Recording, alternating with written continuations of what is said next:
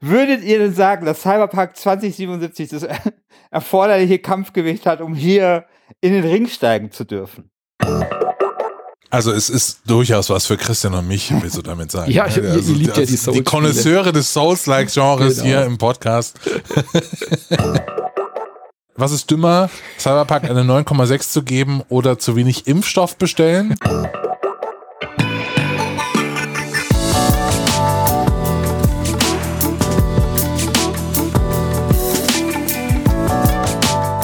Hallo und herzlich willkommen zu Wer hat den Gürtel? Die letzte Gürtel-Auseinandersetzung in diesem großartigen Jahr 2020. Mein Name, mein Name ist Christian Schiffer. Äh, für mich war es auch ein großartiges Jahr. Ich musste mich einer Kiefer-OP unterziehen und deswegen höre ich mich immer noch ein bisschen scheiße an. Es aber, wird aber besser von Monat zu Monat. Ja, ja. finde ich auch. Ja, das Ding ist, am, am 11. sollte ich das ja rausbekommen und mich dann wieder ganz normal anhören. Und jetzt meinte irgendwie die Kieferorthopädin so, äh, irgendwie reicht es ihr noch nicht, da hat sie noch nicht genügend Knochen gebildet. Ich muss sie wahrscheinlich jetzt noch ein bisschen länger drin haben, diese Spange. Hy Hyrax heißt die, die mich eben so beim Sprechen einschränkt. Das ist echt ein Problem. Ich habe so ab dem 11., weißt du, so Feature-Produktionen, wo ich sprechen muss, ähm, hingelegt, zwei Moderationen und lauter so ein Zeug. Und äh, das, äh, das hat mich äh, sehr enttäuscht heute, diese äh, Nachricht. Aber Gut, dass unsere Ansprüche nicht so groß sind. Ähm, wir genau. freuen uns, dass du draußen da bist. Genau. äh, ja. Danke, dass ihr mich akzeptiert, wie ich bin. Und danken möchte ich hier vor allem Manuel Fritsch, der dabei ist. Hallo Manu. Und Hallo. Christian Alt, den ihr schon gehört habt. Der große alte weiße Mann aus äh, Leim. ja, ja. Bald wahrscheinlich unter Menzingen, aber das ist ein anderes Thema. Und ich ja. bin ja froh, dass ihr mich hier aus meinem Cold Turkey rausreißt. Ich habe ja eigentlich zwei Wochen Podcast-Pause ähm, und äh, habe schon angefangen Ach, zu jetzt? zittern. Äh, wir, wir senden ja erst wieder ab dem 4. Januar und deswegen finde ich es jetzt total schön, jetzt Ende Dezember nochmal mit euch zu podcasten. Oh.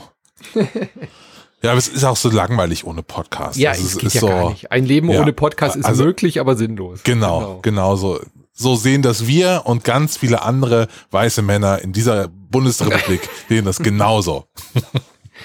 So, es ja. ist der 28. Dezember. Die Voting Polls sind geschlossen und was können wir sagen? Ihr habt die Statistiken und äh, wie zu erwarten hat sich Hades äh, erneut den November-Titel geholt und ich bin sehr gespannt, ob es Hades auch in die, in die im, im Dezember schaffen würde. Es kommen ja ein paar schwere Geschütze auf uns, auf ihn zu oder auf es zu.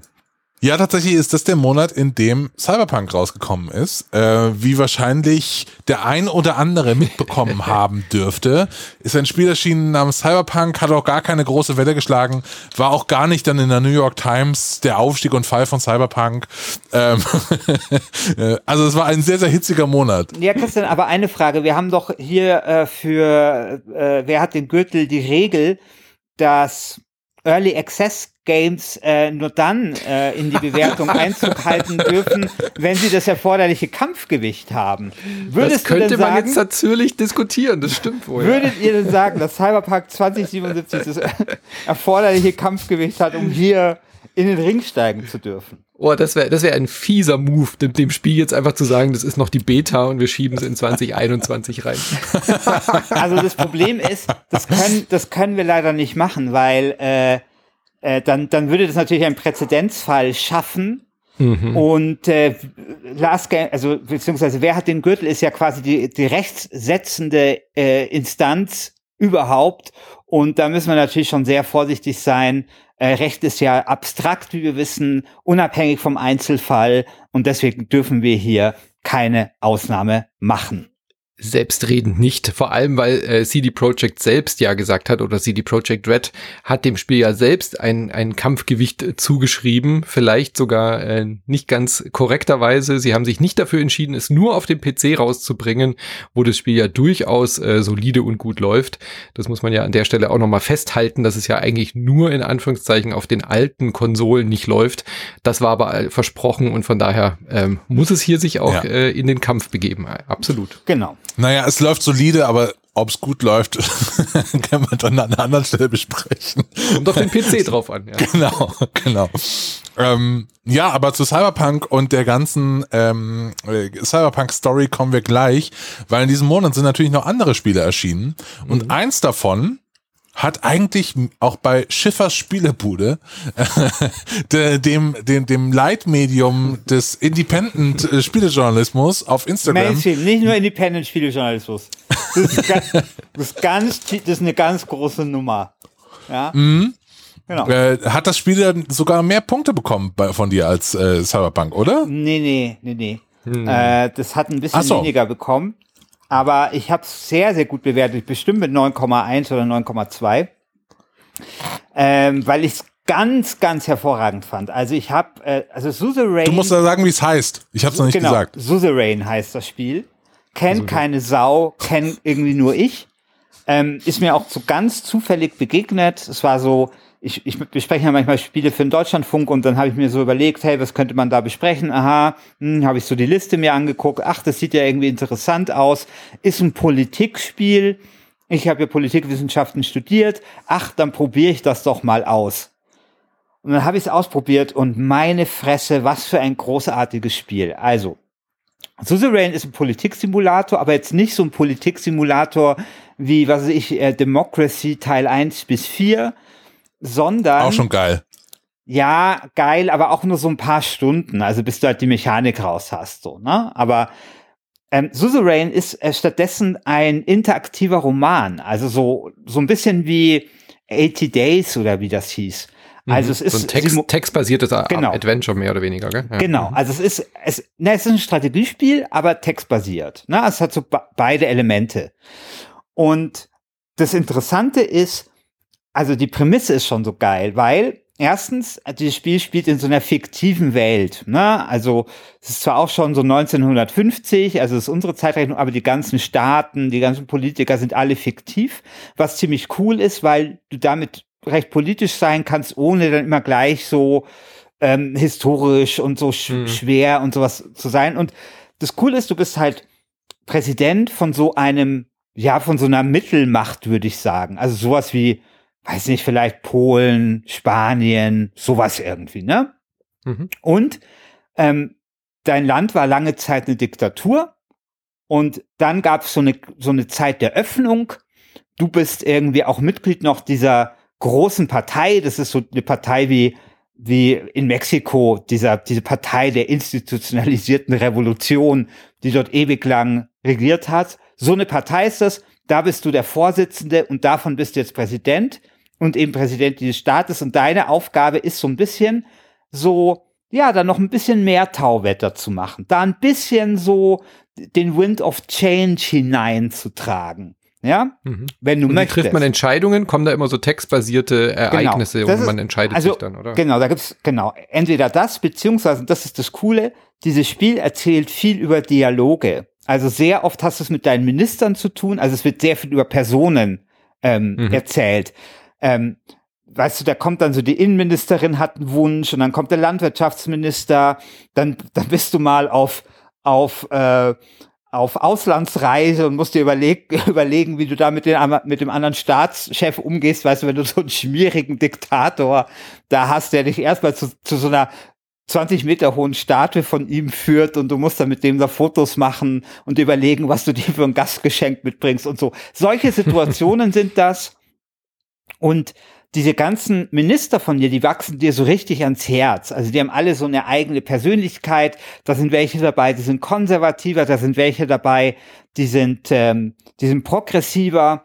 D ähm, dann gibt's natürlich einfach verschiedene Fraktionen. Also es gibt die, es gibt so Oligarchen und es gibt den Medienmogul und es gibt dann, du, du hast in diesem Spiel vor allem anfangs mit allen Problemen zu kämpfen, die so ein Staat haben kann. Du hast irgendwie zu wenig Geld, du wirst bedroht aus dem Ausland, die Min es gibt so eine Minderheit in deinem Staat, die ist total unzufrieden. Deine Frau will die ganze Zeit was für Frauenrechte tun. Das ist aber total schwierig, weil es gibt einen konservativen Flügel in deiner Partei, den musst du irgendwie einbinden, weil du willst ja eine Verfassungsreform machen, ja. Und dann musst du das halt alles austarieren und du hast halt so richtig so geile Entscheidungen, wo du vom Bildschirm sitzt und dir denkst, scheiße, was soll ich jetzt machen? Und das, das Tolle ist dann, also ich habe es dann zum Beispiel geschafft, ähm, diese, diese mit zwei Drittel Mehrheit braucht man dafür eine Verfassungsreform, die da irgendwie durchs Parlament zu peitschen. Und ich schwöre euch, das war der beste Computerspielmoment, den ich in diesem Jahr hatte, wo ich so ums Arschlecken mit irgendwas, irgendwie so richtig schönen Hinterzimmerdeals das da irgendwie so durchgeboxt habe.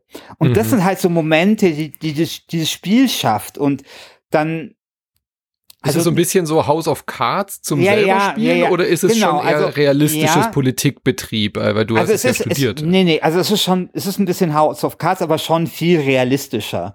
Mhm. Also du hast schon so richtig, also wenn du so Politik magst und wie das so funktioniert, dann hast du da richtig viel Spaß dabei und ähm, es ist richtig gut geschrieben und ich hätte es wirklich nicht für möglich gehalten, dass man so ein gutes Politspiel machen kann. Das Einzige, was ich kritisieren würde, ist, dass es relativ abrupt aufhört. Also man merkt dann so ein bisschen, dass es so ein Berliner Indie-Studio, ähm, dass die wahrscheinlich dann irgendwann ist denen auch das Geld ausgegangen. Ich glaube, das ist so ein bisschen Cyberpunk in klein. also so irgendwann musste das Ding mhm. auch raus. Aber es ist okay. Also da ist es okay. Und ähm, ist wirklich, wirklich gut. Ich habe so richtig Bock, einen zweiten Durchlauf zu machen, um mal richtig zu gucken, ob ich da auch den krassen Faschisten raushängen lassen kann, ob das funktioniert. Also wirklich eine sehr, sehr warme Empfehlung. Ganz großartiges Spiel und ich hoffe, dass sie diese Saga äh, weitererzählen, weil ähm, es, es hat so viele tolle Kniffe. Also schon alleine, weißt du, der Anfang geht so los, da wird diese Geschichte dieses Landes erzählt und dann immer, wer du in dieser Geschichte warst. Also du warst Soldat, du warst Student, dann kannst du dich halt immer entscheiden, als Student schon, verteilst du Flyer gegen die Regierung oder lässt du das? Und das wird dann alles später irgendwie aufgegriffen. Ja, und also dadurch kann man es auch öfter spielen, weil es nicht ja genau und das ist, ist. genau. Mhm. Also ich weiß nicht, wie sehr das verzweigt das kann ich nicht sagen, aber alleine es jetzt so mal gespielt zu haben, war ein unglaublich intensives Erlebnis. Und ich muss sagen, ich habe das ja gespielt, bevor Cyberpunk rauskam. Und mhm. das war wirklich so, dass ich ähm, dann so eine, so eine halbe Nacht dann nochmal dieses äh, Suzerain durchgespielt habe, weil ich wusste, scheiße, wenn Cyberpunk rauskommt, ich will dieses Suzerain erstmal zu Ende spielen und kann lang, dann Cyberpunk nicht spielen. Also so, so sehr hat mich das gefesselt. Wie lange dauert so eine Partie? Das hat 15 Stunden gedauert. Oh, hätte ich jetzt nicht erwartet, ja, bei so einem Text. Genau, also ich glaube, es hat auch einen guten Preis, 15 Euro oder sowas. Also wirklich, äh, wirklich ganz großartig. Mhm. Klingt cool. ja nicht so unspannend, genau. Ja. Nee, ein mega spannendes Spiel. Also ich glaube, man muss schon auch ein bisschen der Typ dafür sein und sich natürlich so ein bisschen für das Thema interessieren, aber man muss jetzt kein Polit-Nerd sein. Also es ist mhm. der, der House of Cards Vergleich oder vielleicht ist eher sowas wie Borgen, falls das jemand gesehen hat. Ne? In, die, mhm. in die Richtung ja. geht das, also diese dänische ähm, Politserie. Aber ja, eben fiktiv und ähm, ja, also wirklich super dann wäre das vielleicht die bessere Wahl gewesen. Ich hatte nämlich auch das Spiel zumindest so halb auf dem Schirm, habe dann aber den äh, Test für Empire of Sin machen müssen. Also ich habe ich hab mir dann das ausgesucht, äh, habe das dann auch für die GameStar getestet und äh, für Insert Moin und so. Und Empire of Sin hat mich eigentlich total angesprochen. Ich dachte, okay, ja. das ist genau mein Ding. Es und ich muss sagen, lieber Manu, kurzes Lob. Dein ja. Test hat mich total angesprochen weil ich mich in diesem Test total in deine Rolle einfühlen konnte. Ich hatte genau dieselben Erwartungshaltungen so an das Spiel und alle Dinge, die du aufgezählt hast, die dich gestört haben, waren alles Dinge, bei denen ich sofort gesagt hätte, nee, geht nicht. Also mhm. das ist wirklich sehr, sehr gut getroffen. Sehr schön, das freut mich sehr. Ja, nee, weil wir haben ja da auch einen ähnlichen Geschmack, was Rundenstrategiespiele und so angeht. Deswegen hatte ich mich ja auch sehr drauf gefreut. Es ist eigentlich ein äh, Rundenstrategiespiel, bei dem man äh, Truppen in Chicago der Prohibitionszeit äh, auf gegnerische Clans losschickt, weil wir wollen natürlich das größte Imperium aufbauen. Also unsere Konkurrenten sind zum Beispiel Al Capone und äh, lauter so andere Typen, die dann halt eben in den 20er Jahren in Chicago in der Prohibitionszeit äh, sehr viel Geld durch illegalen Alkoholverkauf in den Speakeasies gemacht haben. Und das Ganze kommt daher als eine Mischung eben aus Rundenstrategie. Das wird in den, in den Kämpfen, funktioniert es so wie XCOM, aber eben auch so eine Wirtschaftssimulation. Mich hat's dann eben so an diese alten Gangsterspiele erinnert. Äh, wie hießen die? Omerta, glaub, glaub, gab's eins, gell? Und dann gab es noch so einen alten PC-Klassiker, ähm, so ein bisschen wie bei P Pizza Connection oder so mhm. kann man sich das vorstellen, ja, dass man so ein äh, Wirtschaftssystem hat. Das heißt, du baust Speakeasies, du baust Hotels, du kannst Hotels äh, zu Bordells umwandeln, du kannst natürlich auch Brauereien beziehungsweise Destillerien dir erwirtschaften und hast dann eigentlich noch so ein wahren Wirtschaftssystem drin. Das aber nur in der Theorie mehr oder weniger, denn das ist auch so die größte Kritik. Das Spiel hat keine gute Balance. Also eigentlich willst du eine Geschichte erzählen. Du suchst dir einen diesen, diese, dieser Bosse aus. Und äh, die haben so ein bisschen eine eigene Kampagne. Also wenn du der Al Capone bist, dann erlebst du halt eben eine andere missionsbasierten äh, Geschichten, als wenn du der, der irische Prügelchef bist oder eine äh, Bardame, die Chansonsängerin ist und äh, eben illegale Geschäfte noch betreibt. Das ist eigentlich eine ganz coole Idee. Aber es ist halt so oberflächlich. Es ist, alles ist so rudimentär, halbgar umgesetzt und man merkt diesem Spiel einfach an, dass sie eine riesige, große Vision hatten, was dieses Spiel sein soll und nichts davon wirklich zu Ende geführt haben. Also, die Rundenstrategie ist nicht, nicht annähernd so gut wie bei XCOM. Das ist tatsächlich aber auch noch der beste Teil. Damit kann man ein bisschen Spaß haben, damit verbringt man auch die meiste Zeit. Aber dieser ganze Wirtschaftsaspekt, der kippt sofort nach der ersten, nach der zweiten Stunde es ist so unausbalanciert. Äh, du kriegst für manche Missionen irgendwie 50.000 Gold hinterhergeschmissen, was völlig, völlig idiotisch ist, weil du davor irgendwie um jeden Dollar knappst. Hm. Wenn du die aber nicht machst, dann schaffst du es nicht. Ja, du kannst also hm. Hotels errichten, noch und nöcher und kommst nicht auf den grünen Zweig und dann machst du einmal eine Mission für, für den Bürgermeister und zack, schwimmst du in Geld. Total bescheuert. Genauso musst du dich überhaupt gar nicht um diese Locations kümmern. Das heißt, du gehst einfach los, eroberst einen äh, gegnerischen ähm, Bandenchef und dann bekommst du einfach alle seine Immobilien komplett hinterhergeschmissen. ja, von einem Schlag auf den anderen. Ähm, das ist so bescheuert. Äh, die, die sind dann alle nicht mehr loyal dem gegenüber. Du hast ihn dann zwar umgebracht, klar, aber die gehören dann alle sofort dir. Alle 18 Hotels, die er hat, gehören dann dir, ähm, anstatt dass du die irgendwie einzeln erobern musst. Und dadurch kippt das Spiel halt sofort und äh, macht dir eigentlich diese ganze Immersion und das ganze Gefühl, dich irgendwie so emporzuarbeiten, komplett kaputt. Darf ich zwei Fragen stellen? Ja, bitte. Also meine erste Frage ist, kann das noch was werden? Also wenn das so ein Balancing-Ding hm. ist. Und meine zweite Frage wäre, wie konnte Paradox, der ja Publisher des Spiels ist, ja. so etwas passieren? Weil Paradox, finde ich, ähm, stand eigentlich erstens dafür, dass sie ein sehr gutes Händchen hatten bei den Sachen, die sie äh, publishen. Und zweitens stehen sie natürlich auch für Tiefgang. Mhm. Beides scheint ja hier nicht der Fall zu sein. Nee, ich kann mir eigentlich nur vorstellen, dass Paradox die Idee total gut fand, was Romero Games da vorgeschlagen haben und gesagt haben, hier habt ihr ein bisschen Geld, macht mal. Und äh, dann halt immer irgendwann gesehen haben, oh Gott, die verrennen sich, die verrennen sich, die verrennen sich, jetzt müssen wir es irgendwann mal rausbringen, damit es mhm. halt überhaupt noch irgendwie wieder Geld einspielt. Besser wird's nicht mehr, haben sie sich wohl gedacht. Das ist jetzt meine Vermutung, dass sie halt auch einfach nicht mehr wussten, dass es nicht mehr groß äh, mhm. zu retten. Also da müssten sie wahrscheinlich noch mal ein Jahr reinstecken, um die Balance hinzukriegen. Mhm. Und ähm, es das ist, ist ja so, so, ärgerlich. Das ist so ja. ärgerlich, gerade bei diesem Spiel, ja. Oh. Ja, also es ist wirklich eine totale Enttäuschung, weil ich fiebere diesem Spiel auch eigentlich seit der Ankündigung äh, herbei. Ich hatte große Hoffnung irgendwie in diesen Titel gesetzt, dass es was wird. Hm. Aber dass das wirklich so eine komplette Totalgurke ist, ähm, finde ich dramatisch. Ja. Also äh, ich hätte ja noch irgendwie so eine Halbgurke ähm, verzeihen können. Ja, so, so ein Liebhaberspiel, weißt du, wo man ja, so die ja, Schwächen aber, verzeihen kann oder so. Ja, ja.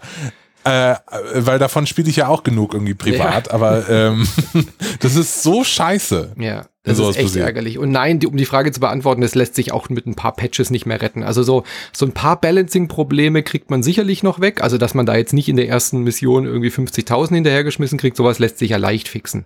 Aber ähm, an was es halt wirklich fehlt, ist die, die tiefgehende, das tiefgehende Wirtschaftssystem. Also du musst auch nicht irgendwie mit dich um deine Angestellten kümmern, sondern du baust halt diese Hotels mit Geld einfach von Stufe 1 auf Stufe 2 aus und fertig, ja, und hast halt insgesamt fünf Stufen. Du musst nicht, dich nicht um Logistik kümmern, du musst nicht gucken, dass der Alkohol irgendwie hinkommt, du musst dich nicht groß vor der Polizei fürchten oder so. Und ähm, das Kampfsystem ist halt auch eigentlich nicht groß zu retten. Es ist solide, die haben coole Fähigkeiten. Gerade die Bosse haben äh, starke Spezialfähigkeiten, die könnte man vielleicht ein bisschen abschwächen mit einem Patch.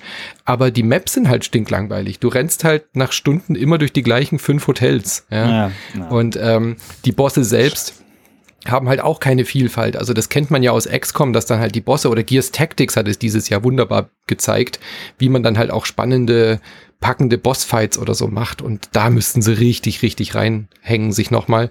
Also wenn, dann sollen sie lieber gleich einen zweiten Teil machen, der da äh, grundlegend nochmal rangeht an die Sache. Sehr Ja, schade. am liebsten von einem anderen Studio. So. ja. Romero Games. Das soll mal die Tropico-Leute machen oder so, Ja, ne? Calypso oder keine Ahnung wer, ne? Also, die, die Polen von Frostpunk. ja, oder, äh, oder hier die Suzeran, Leute. Lass die doch mal das machen. genau. Das wird bestimmt interessanter. Ja, ja, in, in Texten könnte man das gut erzählen. Ja. Vermutlich.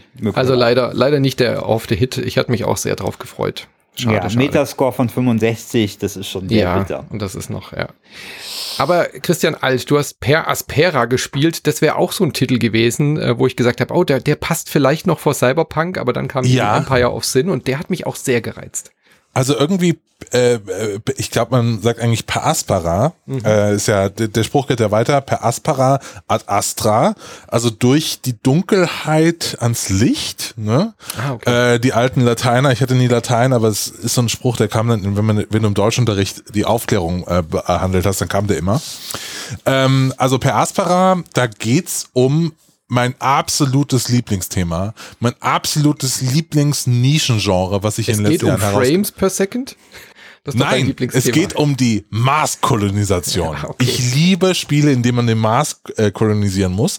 Da kam, äh, kam es letztes Jahr Surviving Mars raus. Das fand ich schon super. Es gibt Colonizing Mars, glaube ich. Und das ist so eins dieser Genres, das sich irgendwie in den letzten Jahren bei, in Strategiespielen auch als Brettspiel herausgebildet hat. Ich bin da totaler Fan von. Also Mhm. mich kann, egal wo drauf steht, kolonisiere den Mars, da bin ich eigentlich immer sofort am Start. ja, das ist ein Riesenthema So bei Brettspielen, ne? die letzten Jahre Genau. gewesen. Ja.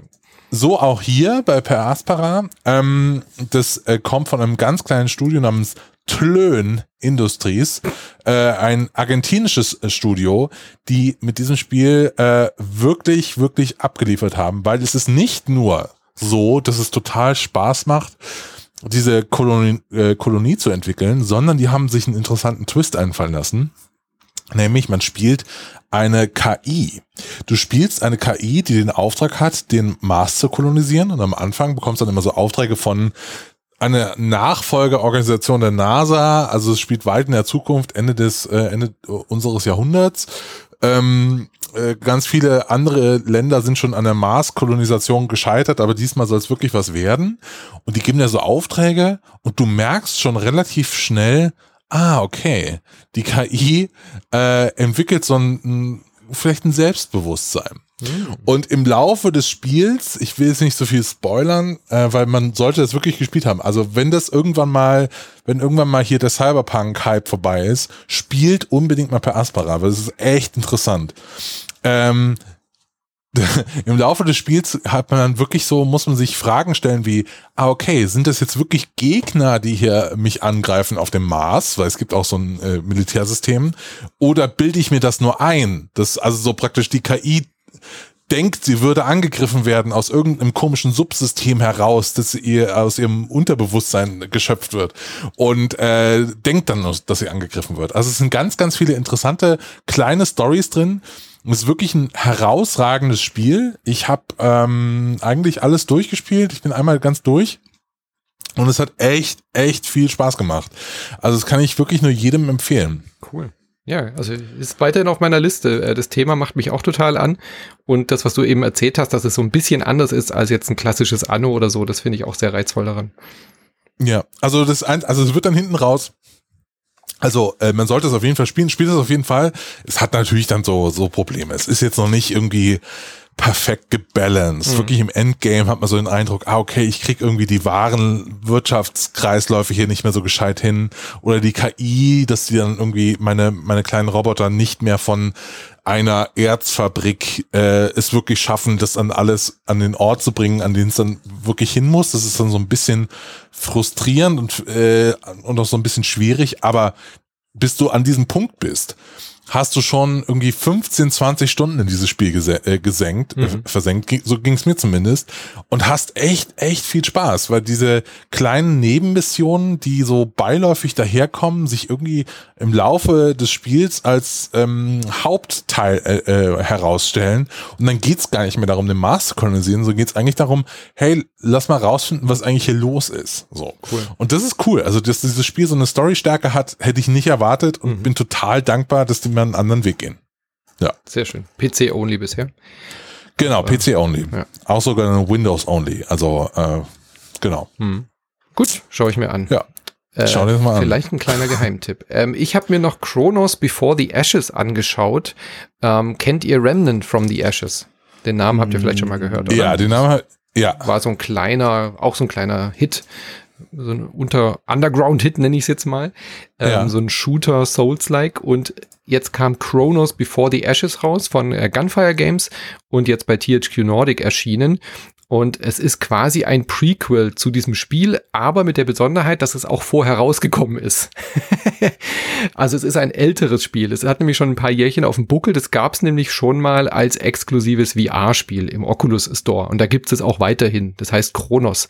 Das ist ein äh, Spiel, was eben VR-only war und man schaut so von schräg oben auf seine Figur, quasi Third Person sozusagen, aber mit einer festen Kamera in VR und dann hast du so ein, na, ich sag mal so ein Souls Light, ja, also du ähm, kämpfst dich mit diesem klassischen Souls Prinzip durch äh, so durch so eine verlassene Welt, so, so, so wie so ein Zelda-Dungeon, mehr oder weniger. Und musst da so ein paar Rätsel lösen und dann eben auch die, äh, die Gegner besiegen. Und wenn du stirbst, kommt eine kleine Besonderheit dazu, du wirst immer ein Jahr älter. Also du verlierst nicht irgendwie Seelen oder so, sondern deine Figur fängt halt als junger Knabe oder junges Madel an. Und wenn sie stirbt, kommt sie erst ein Jahr später wieder in diesen, öffnet sich dieses Portal er, erst wieder. Das heißt, sie gewinnt an, an Reife und an Erfahrung und kann dann wieder in diesen Dungeon reingehen, um die Welt zu retten. Das ist eigentlich eine ganz coole Idee. Und die Spielfigur wird dann eben auch älter. Und am Anfang, wenn du eben jung bist, dann kannst du mit einem Erfahrungspunkt jederzeit dein Talent ausgeben, wenn du eben diese Punkte gesammelt hast, um zum Beispiel Stärke aufzubauen. Aber ihr kennt es, wir sind ja alles drei alte Männer. Ähm, es ist nicht mehr so leicht wie früher, Fitness und Stärke aufzubauen. Ja, es ist deutlich anstrengender im Alter, diesen Fitnesslevel auch zu halten. Also ich spreche jetzt mal nur für mich. Ich weiß ja nicht, wie es euch geht. Aber das bildet das Spiel eben auch ab. Das heißt, wenn du später dann schon 60 Mal gestorben bist und du bist dann irgendwie halt 60, 70, ja, du fängst nicht mit eins an, also jetzt wenn du 40 Mal gestorben bist und du bist im Rentenalter, dann kannst du zwar weiterhin auch Stärke aufbauen, aber musst halt dann drei Punkte sozusagen dafür ausgeben. Hast, dir fällt es aber leichter eben äh, Wissen auf aufzubauen und solche Geschichten, ja, weil du eben auch an Reife und so gewinnst. Und alle zehn Jahre, also alle zehn Tode, bekommst du so einen neuen Perk. Das ist dann quasi die Erfahrung, die du gesammelt hast und machst dann halt mehr Damage oder kriegst mehr Heilungskräfte und so weiter und so fort. Und äh, dieses Spiel, das eben VR-only war, haben sie jetzt nochmal, weil Remnant from the Ashes so ein Erfolg war, jetzt äh, sozusagen für 2D-Monitore rausgebracht und für Konsolen bei THQ Nordic und quasi nochmal überarbeitet rausgebracht, dass es eben äh, auch auf den normalen Konsolen und auf dem PC läuft und hat mir sehr viel Spaß gemacht. Also hat man so in 10, 12 Stunden ist man da durch, hat einen, hat einen angenehmen Preis, ist ein schönes Spiel, ist jetzt nicht das schönste Spiel, weil es halt schon wirklich 2011 oder so rauskam, original, aber ähm, ist durchaus eine kleine Empfehlung. 2016 kam das als VR-Spiel raus, aber macht Spaß. Also hat, hat mir sehr, hat mich gut unterhalten, wenn man so eben so Souls-Light-Spiele mag, kann man damit sehr viel Spaß haben. Also es ist durchaus was für Christian und mich, willst du damit sagen. ja, also, ihr, ihr liebt ja die Souls. Die Konnoisseure des Souls-like-Genres genau. hier im Podcast. nee, aber cool, dieses äh, Remnant from the Ashes wollte ich mir echt schon lange mal ansehen, bin aber nie dazu gekommen, weil ich wirklich den Eindruck habe, das ist ein richtiger kleiner Hype geworden im letzten, ja. im letzten Jahr. Es ist halt ähm, eher Shooter, vielleicht ist es eher was für euch. Also ein Shooter mit Souls. Ja, ja. Ist und hat, die haben noch so viele DLCs, ne? Also dieses mhm. Remnant from the Ashes habe ich irgendwie irgendwo gelesen, dass so ja. praktisch äh, das immer erweitert wird und die sind da immer noch dran am Bauen. Ich habe es neulich mal so. äh, gespielt, als ich die PS5 dann hier hatte und die Xbox Series X habe ich das mal, ähm, ich glaube, es war im Game Pass oder so, ich weiß nicht, habe ich es mal gestartet, aber es ist halt leider, jetzt, jetzt hat man die Next-Gen-Konsolen da und es ist halt einfach kein schönes Spiel. Das ist so das, was mich abschreckt. Also Remnant wollte ich immer spielen und dann denke ich immer, nee, ich spiele lieber was Schönes. also mich macht es optisch einfach nicht an, aber ist vielleicht Geschmackssache. Äh, apropos, apropos Geschmackssache, Immortals Phoenix Rising, Christian Alt. Gefällt dir dieser ja. Grafikstil oder bist du eher abgeschreckt von dieser bunten Comic-Welt? Dieser Comic-Stil gefällt mir sehr gut. Also äh, Immortals Phoenix Rising ist äh, eine neue IP von Ubisoft. Das ist, glaube ich, die einzige IP, die sie dieses Jahr rausgebracht ja. haben. Also wirklich mal ein neues Spiel.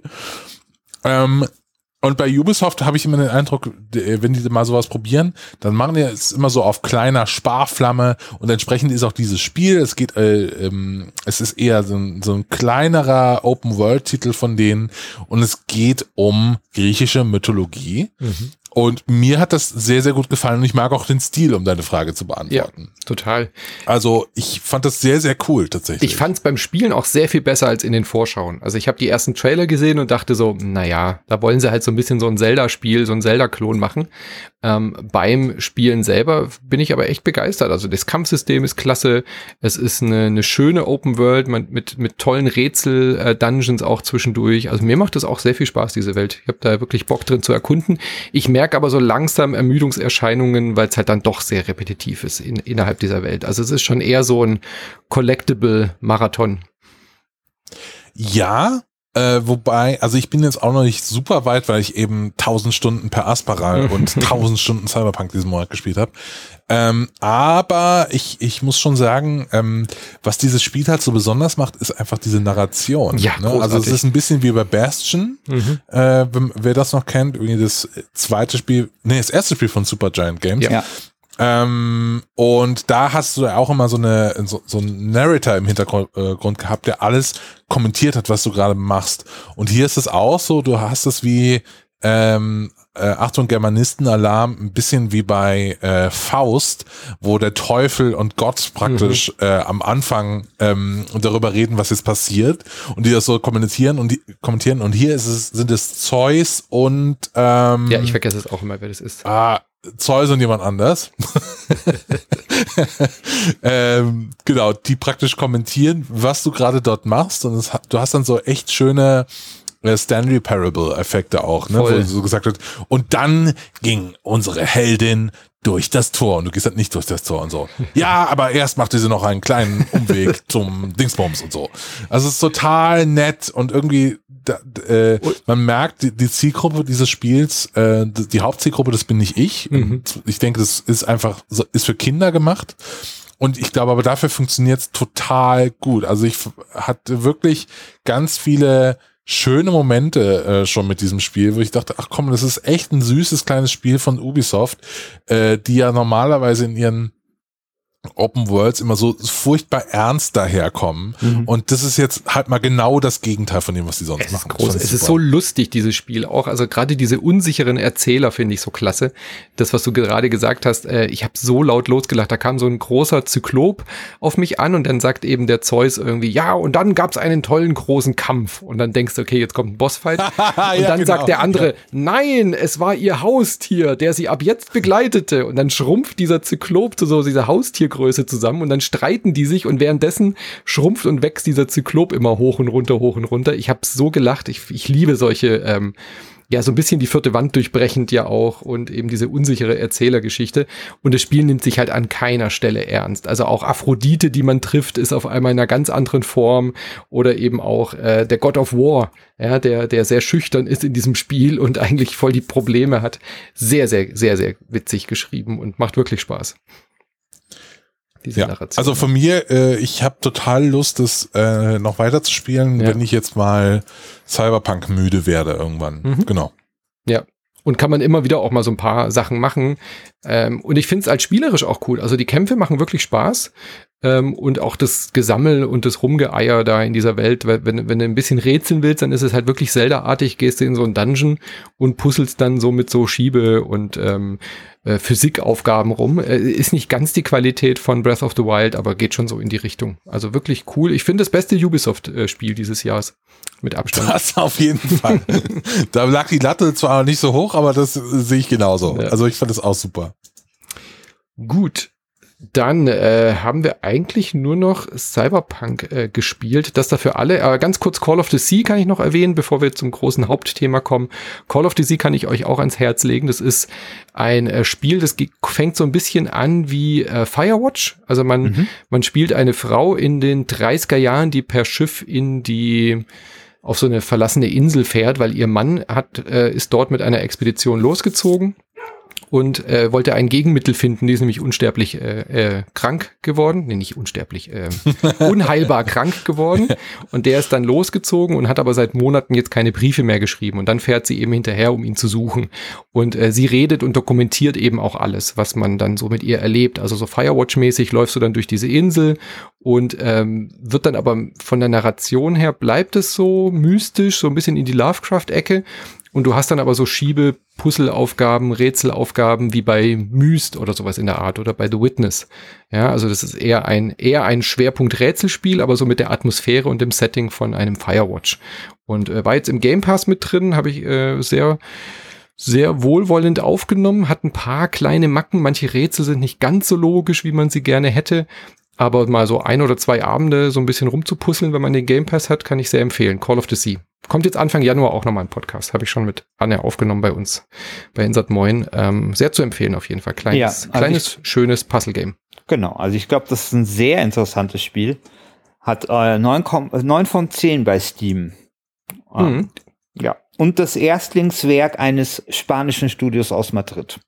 Ja, und die sollen bitte daran weitermachen. Also das, genau. äh, daran sollen sie festhalten an dieser Formel, die ist cool. Und Grafik ist total schön, auch die Atmosphäre. Ja, Finde ich, find ich auch. Sehr, sehr cool. Ja. Gut, Cyberpunk. Wo fangen wir bei dem Spiel jetzt an? ist, es naja. ein, ist es ein würdiger Gürtelträger? Das ist ja die große Frage, die wir uns hier stellen. Aber vielleicht äh, erstmal, wie habt ihr es denn wahrgenommen, Christian Schiffer? Du hast es ja jetzt von uns wahrscheinlich am, am meisten und am intensivsten gespielt. Du bist durch, oder? Nee. Nee? Nee, okay. ich bin durch. Du ich, durch. ich bin, ich bin die, derjenige, der es, glaube ich, am intensivsten, intensivsten gespielt hat. Also wir haben jetzt auch schon zwei Podcasts dazu gemacht. Einmal äh, beste Cyberpunk-Rezension, die das Ergebnis hätte man wahrscheinlich revidieren müssen. Aber wir haben eigentlich äh, da nochmal den äh, Status, bevor es wirklich alle spielen konnten, zusammengefasst. Und dann haben wir ein, in einer Folge gestritten äh, und mit dem Titel ist Cyberpunk, was ist dümmer, Cyberpunk eine 9,6 zu geben oder zu wenig Impfstoff bestellen? Ja, weil. Da ist das Ergebnis, glaube ich, äh, nee. äh, ganz eindeutig. Impfstoff ist äh, dümmer. Genau. Aber ne? ja, genau. Wobei man schon sagen muss, ich war, also diese 9,6 Wertung kommt ja von mir. Und äh, da muss man, äh, muss ich mich schon selbstkritisch fragen, ob ich da nicht ein bisschen zu vorsichtig war äh, und zu zurückhaltend und ob das Spiel nicht vielleicht eine 9,7 oder eine 9,8 ist.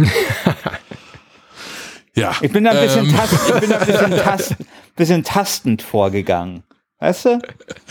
Genau. Ja. Also ich glaube, man kann jetzt den Status so zusammenfassen. Christian findet es deutlich besser als ich. Ich finde es gut, sehr gut. Ich habe wirklich sehr, sehr viel gespielt.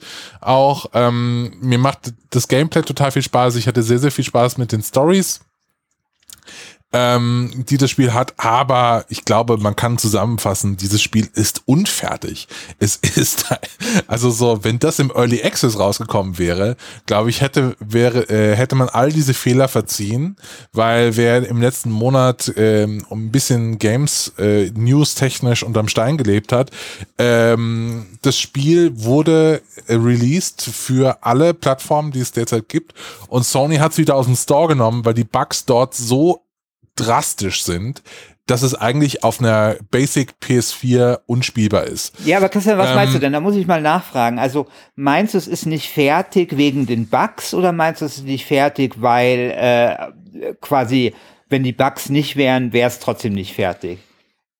Weil das sind ja zwei Auch wenn die Bugs nicht wären, wäre es okay. unfertig. Okay. Nee, weil du bist Ja. jetzt ja dann sofort auf die Bugs eingegangen und da wusste ich jetzt nicht genau, was du meinst. Ja, ja, aber die Bugs sind das, was dir als erstes auffallen, aber ich find's, finde auch so, merkt man an allen Ecken und Enden, da ist denen irgendwann die Puste ausgegangen, da äh, sind, also ich hatte es in unserem Podcast schon erwähnt, ich finde zum Beispiel, es gibt diese Mission mit dem Flathead-Roboter, wo man ganz viele Möglichkeiten hat, die- die Mission auch zu machen und wo das Spiel echt zeigt, was es für Storytelling-Mechaniken anzubieten hat.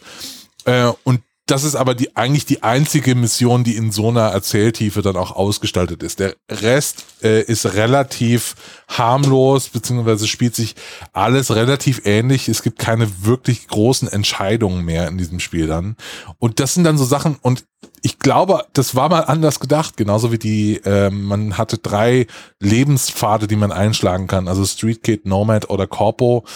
Ähm, das auch die sind nicht in dem Detailgrad ausgearbeitet, wie sie wahrscheinlich hätten ausgearbeitet werden können. Und das ist noch höflich formuliert. genau, äh, weil es macht im Endeffekt keinen Unterschied. Ja, ganz, Ähm, ganz wenig. Ja.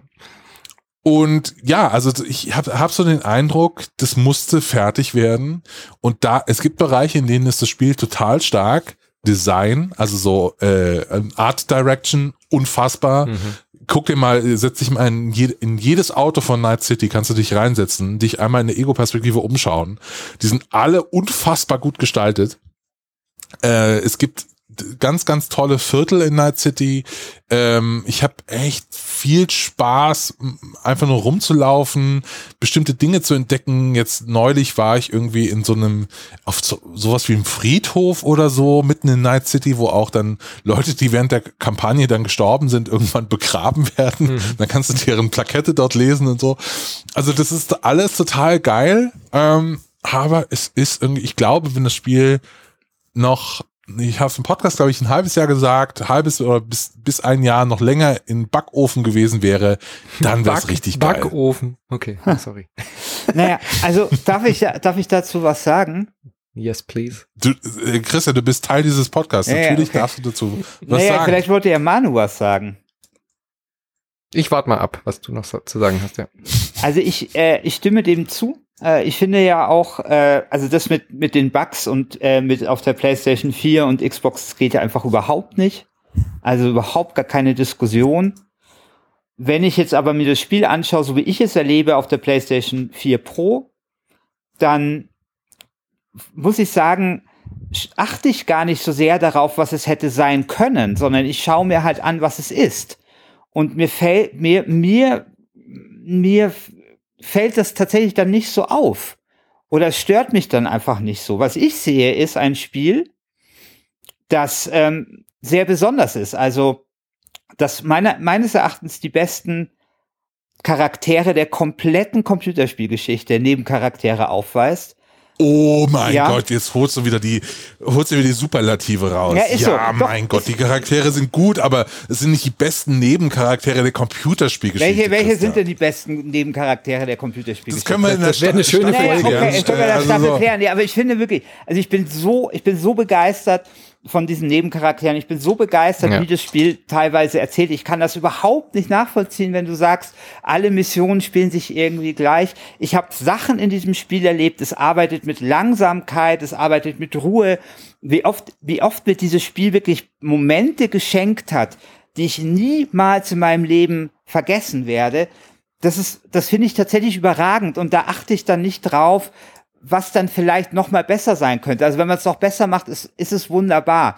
Aber ich finde es so schon ziemlich gut. Also ich finde, ich habe ich hab ja viele Diskussionen darüber geführt. Ich habe auch viele Podcasts äh, da, dazu gehört. Also ich habe gestern erst ähm, auf ein Bier gehört, wo ich jeden Punkt nachvollziehen konnte, der dort gemacht worden ist, aber mir jeder Punkt nicht aufgefallen war oder mir wirklich einfach egal ist. Und ich manchmal den Eindruck habe, man vergisst äh, oder man, man schaut nicht aufgrund dessen, weil man weiß, dass es nicht fertig geworden ist, schaut man eben nicht darauf, was es eigentlich schon ist. Ja, weil das, weil man immer so das Gefühl hat, es wird einem da vielleicht was vorenthalten. Und ich glaube, wenn man das, wenn man sich davon frei macht, dann hat man ein wirklich gutes Spiel. Ich Hm. habe ein bisschen bei diesen Diskussionen, die ich da immer führe, habe ich immer so ein bisschen das Gefühl, dass man einen 100-Meter-Läufer vergleicht mit einem Siebenkämpfer. Ja, der 100-Meter-Läufer wird immer schneller sein als der Siebenkämpfer, weil der 100-Meter-Läufer nur 100 Meter läuft den ganzen Tag und der Siebenkämpfer macht halt noch sechs weitere Sportarten. Trotzdem kann aber der Siebenkämpfer insgesamt der bessere Sportler sein. Was meine ich damit?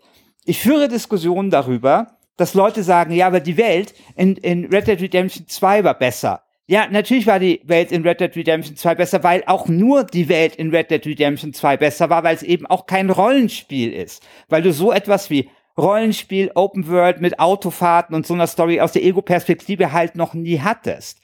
Und dann kommen Leute, die sagen, mhm. ja, es gibt aber einen, ähm, einen Gummiband-Effekt bei der Autofahrt. Ja, mein Gott, der 100-Meter-Läufer namens reines Autofahrspiel macht das natürlich besser.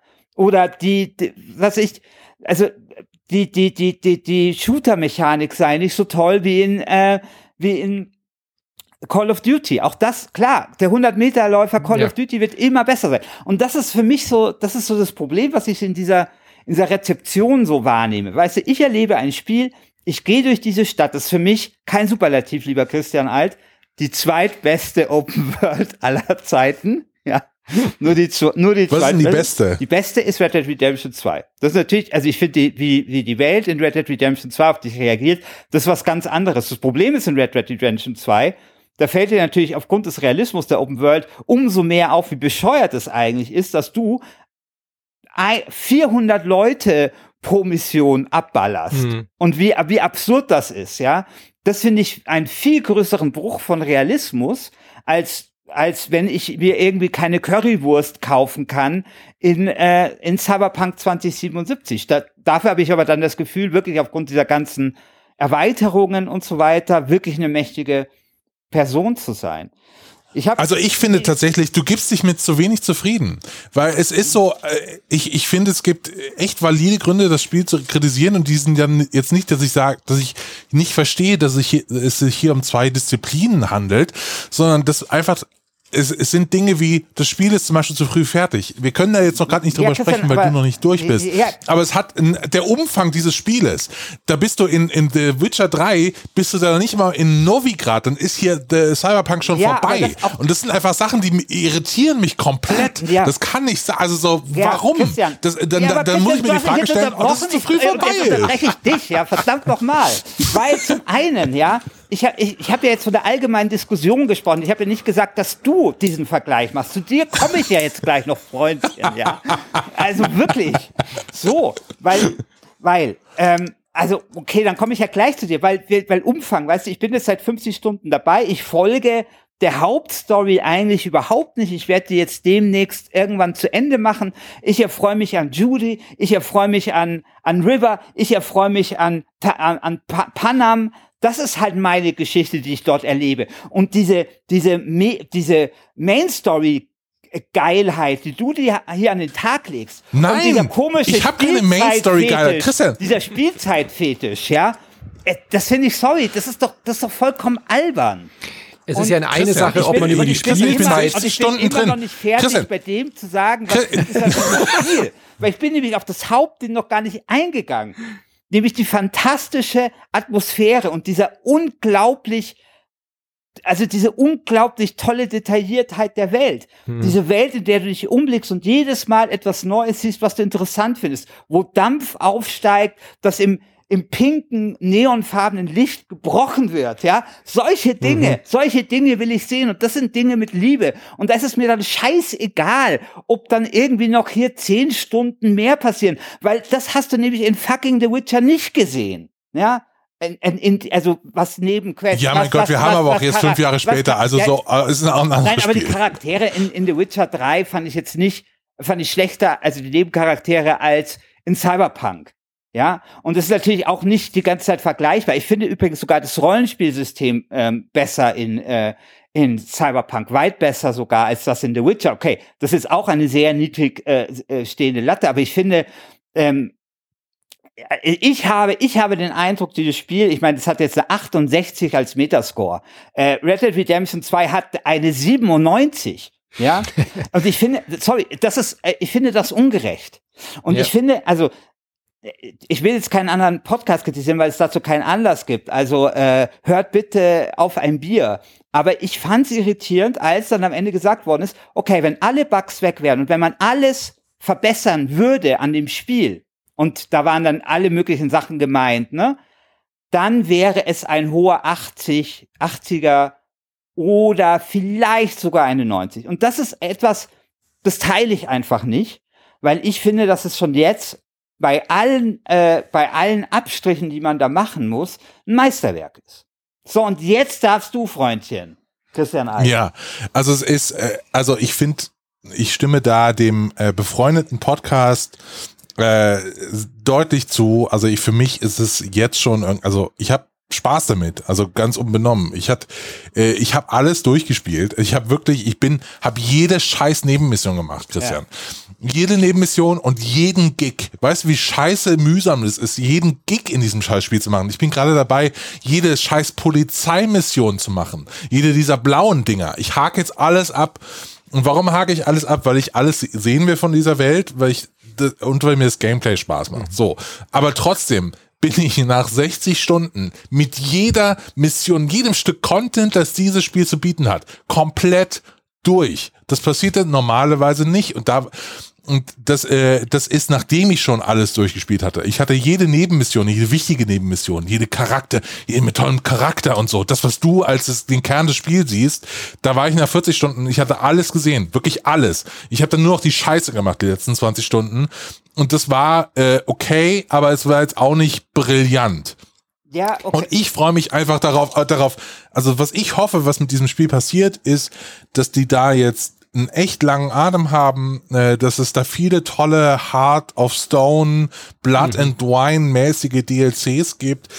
Weil ich glaube, auf diesem Fundament, was sie da jetzt gebaut haben, kann man viele tolle Sachen machen und da bin ich auch gern wieder dabei und dann freue ich mich auch auf den Online-Multiplayer-Modus. Aber ich muss, ich kann schon konstatieren, dass dieses Spiel deutlich weniger Umfang hat als äh, The Witcher 3 und mich das Aber enttäuscht. Doch, so. Ja, okay, also ich finde es eine interessante Aussage von jemandem, der sich immer kürzere Spiele gewünscht hat, ja. Also, ja doch, also du bist doch immer der, der sagt, 20 Stunden würden wir reichen und ich spiele die Spiele nur an und die Ja, aber nicht in der Welt, die man so liebt, in, in der Welt, die so fantastisch ja, okay. und so großartig ist, ja, da will man ja dann mehr find, von. Ich, find, ich, finde, ich, die, ich finde, die Diskussion also, geht in die falsche Richtung in, im Sinne von Spielstunden. Nein, also die Spielstunden, ja. da, da, hängen wir uns, glaube ich, gar, gar nicht dran auf, sondern es sind so Sachen, die dann so ähm, merkbar überhastet nicht fertig geschrieben wurden. Also ich finde zum Beispiel die drei Pfade, die man hat am Anfang, ja, dieser, dass man auf dem Land äh, als Landei anfängt oder als Corporate oder eben als Straßenkind. Das dauert 20 Minuten, dann kommt eine Montage und ab dann ist es das identische Spiel. Ja, und mein das Gott, ist, ist das einfach, schlimm. Das gibt, das gab's bei The Witcher gar nicht. Mein Gott. Ja, aber dann, ja, aber dann hätten sie auch darauf verzichten können. Dann, dann hättest du, ja, oh, also dann wird das doch nicht besser. Ist doch, also ich finde das immer so, das ist das, was ich Natürlich meine. wird es besser ihr, werden. Nein, ihr, Hätten die den Spiel be, doch, beurteilt doch das Christian. Spiel als das, was es ist und nicht das, was es sein könnte. Ihr habt euch bei Aber es macht doch selber auf. Nein, ich muss das Spiel an dem messen, oh, was es sein will. Drei, wieso habe ich hier keine drei Anfänge? Was das ist doch, also, das verstehe ich, also ich verstehe das wirklich nicht. Nein. Nein, nein, nein, nein, Christian. Du gehst Christian, da vollkommen falsch rein. Bei GTA Christian. hat man drei Charaktere und jeder ja. der drei Charaktere ist fantastisch geschrieben. GTA ist mit der 100-Meter-Läufer. GTA Nein, ist ein anderes das, Spiel. es geht doch gerade um die Charakterzeichnung. Okay. Und äh, hier hat man eben nicht drei Charaktere parallel, sondern hat halt eine Wahl zwischen drei Charakteren, die sich aber komplett gleich spielen im Endeffekt. Und diese paar Dialogoptionen, es ist ja gar nicht mein größter Kritikpunkt. Ich finde es ja auch fantastisch. Also ich bin ja ta tatsächlich bei der Wertung eher bei dir. Diese Bugs sind ärgerlich und so. Ich finde es vor allem halt auch auf den äh, modernen Konsolen gibt es trotzdem noch genügend Bugs, die dich aus der Immersion rausreißen. Und das finde ich halt immer so schade. Das ist so eine tolle Welt, wie du schon gesagt hast, so detailliert, ähm, so toll geschriebene Charaktere. Ich finde wirklich jede Figur, die man hier trifft, hat irgendwie interessante Aspekte. Man unterhält sich mit und denen und es ist wirklich macht, ein großartiges du, was Rollenspiel. Man mit macht ist ja auch so geil. Also ich ja, und dann bleiben sie aber halt in der Tür hängen oder jeder, jemand zieht sich halt eine Pistole aus dem Kopf statt einen Chip und ja, so. Das ist dann halt irgendwie ich, so ich schade. Ich nicht so oft gesehen, vielleicht hatte ich da auch einfach Glück, keine Ahnung. Aber das ist ja, man merkt dem Spiel auch so richtig an, was es so gelernt hat, weißt du, von diesen ganzen, von dieser ganzen Entwicklung, die wir auch hatten mit so Walking-Simulatoren. Wir haben doch vorher über Fire, äh, Fire äh, wie, wie ist es nochmal? Firewatch. Firewatch gesprochen. Und das, und das merkt man dort, also was da halt so drin steckt an, an, an, an Gedanken, die sich halt die Entwickler gemacht haben und wie sie halt die, die Entwicklungen der letzten zehn Jahre im Bereich der Computerspiele in sich aufgesogen haben. Und mhm. ich meine, okay, also wenn ihr der Meinung seid, es ist besser, wenn das quasi diese drei Anfangs äh, wer, wer, also die Wahl der Anfangsdinger, wenn es besser gewesen wäre, das gar nicht zu machen und es dann ein besseres Spiel gewesen wäre, okay. Aber mich stört das dann nicht. Also ich denke mir halt, okay, ist doch cool, dass man das irgendwie auswählen kann, dass du dann, ja, dass du dann wenigstens, mich. dass du dann wenigstens ein paar ähm, zusätzliche Optionen hast und sowas. Also weißt du, ich, ich hatte jetzt vor die Mission, wo du da irgendwie als ähm, als Konzerner kannst du dann irgendwie besser feilschen und sowas. Klar, das ist jetzt alles nicht geil, aber wäre es denn wirklich besser gewesen, das würde fehlen. Also, nee, weiß ist schon nicht. okay, dass es drin ist. Ja. ist ich Eben, also was ist denn da? Also, also was ist denn da das Problem? Also, nee, also ich kann ja sagen, was mein Problem damit okay. ist. Mein Problem, ich kann Spiele, äh, du gehst da völlig falsch von, äh, du hast eine völlig verzerrte Wahrnehmung, Christian. Das muss ich an der Stelle. Ja, ja, erklär mal warum. Das, du liegst da vollkommen, du liegst da vollkommen falsch, weil du äh, bewertest ein Spiel nach dem, ähm, äh, äh, was es ist. Ich bewerte ein Spiel nach dem, was es sein will. Und wenn mir ein Spiel sagt, hey, gibt's drei Pfade, so, die haben unterschiedliche Erfahrungen und es ist praktisch angelegt in diesem Spiel. Die machen dann aber nichts daraus, finde ich, ist es kritikwürdig. Wenn jetzt aber äh, die allerdings gesagt hätten, wisst ihr was, wir fangen jedes Mal gleich an und zwar äh, nämlich eine Sache, die wirklich nicht funktioniert in diesem Spiel, ist, wie du überhaupt nach Night, Night City kommst. Die ganze Erklärung, was da überhaupt, also so, äh, egal, wurscht. Man hätte einen ganz anderen Prolog finden können, dass du irgendwie neu äh, reinkommst in diese Stadt, du wirst dann langsam rangeführt, hey, das ist der und der und das ist der und der. Und hier gibt's übrigens die Animals und das sind die Voodoo Boys und bla bla bla bla bla bla bla bla bla. Ich glaube, das hätte deutlich besser funktioniert als das, was wir jetzt haben. Und ich finde, das ist durchaus kritikwürdig, dass ich dass ich auf dieses Produkt schaue und sehe, ah, okay, so wollten die es machen. Das ist anscheinend die Vision gewesen, die dahinter stand. Aber es funktioniert nicht. Es hat nicht die gewünschte emotionale Reaktion, äh, die sie damit erzeugen wollten. Und es funktioniert nicht aus meiner Sicht. So. Also ich finde, also warum genau findest du es funktioniert nicht? Also ich meine, klar, du hast halt nicht die Entscheidungen wie bei The Witcher und sowas, das ist schon richtig. Aber du hast sie ja wenigstens so, du hast sie halt ein bisschen. Also man kann vielleicht sagen, es funktioniert nicht gut genug für dich und dann funktioniert es halt für mich in dem Zusammenspiel mit allem anderen vielleicht gut genug. Kann man das vielleicht dann einfach ja, so aber, sagen? Ja, also, aber äh, am Ende läuft es immer auf denselben Text hinaus. Also es läuft dann wie auf Schienen. Es ja, ist dann nur so doch, kleine Gott, Verzierungen das, am ja, Rande. das ist halt wie früher bei diesen äh, Spielen von Tell Telltale oder sowas, ja. Ja, aber da, hat, da haben wir es doch auch kritisiert. Aber das haben wir das auch damals kritisiert bei Telltale. Es ist ja trotzdem gut. Wir haben ja trotzdem bei Telltale gesagt, es ist trotzdem eine gut erzählte Geschichte und wenn man halt hinter die Kulissen blicken kann, genau. da sind sie aber selber dran ja, schuld. Aber ich, ja, aber naja, äh, halt wenn CD Projekt Red ja. sagt, wir machen hier ein Rollenspiel und du kannst dir quasi, weil das die Vorlage ist, auswählen, ob du Nomade bist oder Konzerner, dann erwarte ich halt auch, dass sie da konsequent drin bleiben und sagen, als Konzerner erlebst du eine andere Geschichte, weil das ein Rollenspiel ist und als Konzerner verhältst du dich in Night City ganz anders als als Landei. Aber das ja, ist aber halt das vor allen Dingen, weil, das, weil du startest. Das, Entschuldigung. Das tust also, du doch. Du startest doch als Konzerner im Arasaka-Konzern ja. und es geht am Ende, läuft auf eine große Konfrontation mit dem Arasaka-Konzern hinaus. Ja. Also da steckt irgendwie inhärent eine Story drin, die nirgendwo nachverfolgt wird. Nirgendwo das weiß ich jetzt nicht. Also ich habe ja den Eindruck, gerade als Konzerner ist es ja so, dass du auf der einen Seite halt immer so der krasse Macker bist. Du weißt halt Dinge, die andere nicht wissen und so weiter.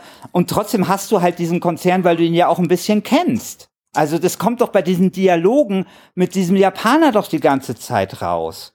Also ich, ich finde, was, was halt diese, diese Wahl ausmacht, dieser drei Dinge, also dieser drei Lebenswege, das stimmt schon, dass es quasi nicht alle Rollenspielfantasien befriedigt, aber es hilft dir halt, weil du bist ja quasi wie, du bist ja quasi ein leeres Stück Papier, du bespielst es aus der, aus der, aus der Ego-Perspektive, hilft dir halt ein bisschen, dich zu orientieren, wer du bist. Und dafür finde ich, funktioniert das gut. Ich meine, wie gesagt, ich, natürlich wünsche ich mir vielleicht auch, hätte ich mir auch gewünscht, es hat, hätte jetzt irgendwie noch mal drei genauso bombastische äh, Erzählstränge bei jedem anderen, äh, bei jeder Form von Charakter, die man dort wählt. Aber ich bin da auch da wieder bei, bei diesem, bei diesem, bei diesem Siebenkämpfer und 100 Meter Läufer, das können sich halt dann vielleicht andere Spiele, die dann vielleicht bei anderen Sachen wiederum Abstriche machen, vielleicht dann natürlich auch eher leisten, ne? Ja. Und ich finde das so in Ordnung. Und das ist, ich, wie gesagt, ich finde, das ist halt, ich, ich, ich, ist ja nicht so, dass ich die Kritik nicht irgendwie sehe, ich finde sie nur extrem kleinlich. Ja. Das ist halt der Unterschied. Also um das nochmal klarzustellen, ich finde auch, das ist ein hoher, ein hoher 90er-Titel. Jetzt mal von den Bugs abgesehen, dass man dafür was abziehen muss auf den kleinen Konsolen, klar. Ich hatte jetzt ja, aber gar, also wahrscheinlich Xbox, auf den kleinen Konsolen darfst du das da nicht Da muss man eine Kaufempfehlung absprechen. Ja, genau. Das hat ja GameStar zum Beispiel auch gemacht. Sony hat da auch komplett richtig gehandelt und ich finde es auch unverantwortlich, dass sie das da überhaupt released haben. Also wie gesagt, sie hätten einfach sagen sollen, das kommt erstmal nur für PC raus und wenn dann die Next-Gen-Version gut läuft, dann kommt es für Konsolen raus. Dann hätten sie noch Zeit gehabt, das zu fixen. Aber gut, haben sie nicht gemacht ähm, da müssen sie jetzt mit den Konsequenzen leben. Aber ich finde, wenn es läuft, das Spiel, und es läuft ja in, unter gewissen Umständen läuft es ja wirklich auch gut, ähm, hat ja auch Raytracing, wenn man die entsprechende Grafikkarte hat. Und auf den neuen Konsolen läuft es ja auch okayisch. Es bleibt mal ein bisschen hängen, mal bleibt irgendwie eine Textbox hängen und so, aber es ist, es ist spielbar auf jeden Fall. Und wenn man in dieser Welt drin ist und wenn man spielt, dann finde ich es auch fantastisch. Also ich finde es auch ein absolut umwerfendes Spiel. Es ist schon genau das, was, was ich mir versprochen habe von dieser Welt. Und ich gebe dir da völlig recht. Es hat zwar viele mittelmäßige Dinge. Also das Shootern, äh, das Ballern ist mittelmäßig, das Autofahren ist mittelmäßig. Aber in der Gesamtheit, da, da finde ich, passt dein Siebenkämpfer-Vergleich ganz gut. Es ist halt eine völlig falsche Herangehensweise, das Spiel mit GTA zum Beispiel zu vergleichen. Genau. Natürlich, genau. natürlich funktioniert die Open World, aber es ist halt einfach eine Stadt. Ja, es ist halt eine Stadt. Du fährst Auto, du kannst überall aussteigen, du kannst äh, alles Mögliche machen. Da, da kommen die Vergleiche natürlich automatisch mehr als bei einem Witcher, weil sie sich halt dazu entschieden haben, so ähnlich ein Spielkonzept zu machen, was halt diese gleichen Eindrücke hinterlässt, wie ein GTA das hinterlassen hat, auch wenn es aber eher ein Rollenspiel ist. Und du musst es tatsächlich mehr mit Witcher vergleichen und dann schlägt sich ja erstaunlich gut. Ja, was, was aber natürlich auch nur nicht so ganz funktioniert, ne? Weil, also mit The Witcher finde ich den Vergleich sehr viel fairer und sehr viel angemessener als, ähm, als mit GTA. Und ja. ich glaube, das ist halt einfach die große Herausforderung gewesen, quasi sowas wie GTA zu machen, aber mit Rollenspiel. Also mhm. mit Rollenspielsystem, weil weißt du, wie, wie komplexer das eine Aufgabe macht. Und ich glaube, die Leute von Rockstar wissen schon ganz genau, warum sie sich da nie dran getraut haben. Ne? Und ich finde halt mit dem Witcher-Vergleich, dass, äh, also klar, das funktioniert für mich besser. Ich finde irgendwie atmet es, obwohl es ein anderes Szenario ist, auch ein anderes Spiel, irgendwie schon diese Witcher-DNA, also gerade so in den, in den Nebenmissionen und sowas. Aber es ist natürlich irgendwie auch noch mal da ein Unterschied, gerade was halt die Open World angeht, ist das schon noch mal eine ganz andere Abteilung als The Witcher, wo du halt alle gleichen Dörfer hattest, wo die Leute, haben wir in unserem Podcast schon besprochen, wo die Leute die Wäsche aufhängen und dann eben dieses, äh, wie hieß noch mal, äh, diese, diese Hauptstadt halt noch mal sehr viel kulissiger ist, ne? als es jetzt bei The ja, Witcher total. ist. Und, und auch nicht so schön und auch nicht so interessant und wo, wo und so. Und, und da muss man halt einfach gucken, was ist einem halt wichtiger. Und der Siebenkämpfer ist halt, klar, der kann halt vielleicht irgendwie, macht er halt beim 100-Meter-Lauf halt nur, weiß ich, 13 Sekunden oder was da jetzt irgendwie sowas Durchwachsenes ist. Aber dafür springt er halt neun Meter weit. Ja. Und das muss man halt einfach in dieser Gesamtheit sehen. Und ja, also ich meine, okay, um jetzt mal ein bisschen Konsens herzustellen, äh, auch mit Her Herrn Alt, mit dem ich ja immerhin in Zukunft noch äh, zusammenarbeiten und Podcasts äh, machen möchte, ich würde mir auch total wünschen, dass man da jetzt coole DLCs macht und ich würde mir eigentlich sogar fast ein bisschen mehr wünschen, weil warum nicht einfach mal sagen, man macht ein komplettes Spiel und lässt das in dieser Stadt spielen? Also ich finde, man kann dann zum Beispiel die Stadt ja gerne erweitern, man kann ja neue Facetten hinzufügen, man kann die noch ein bisschen geiler machen. Aber ich finde, diese Stadt ist so fantastisch, so wie die dort steht. Ich finde, man muss auch nicht immer alles von neu aufbauen.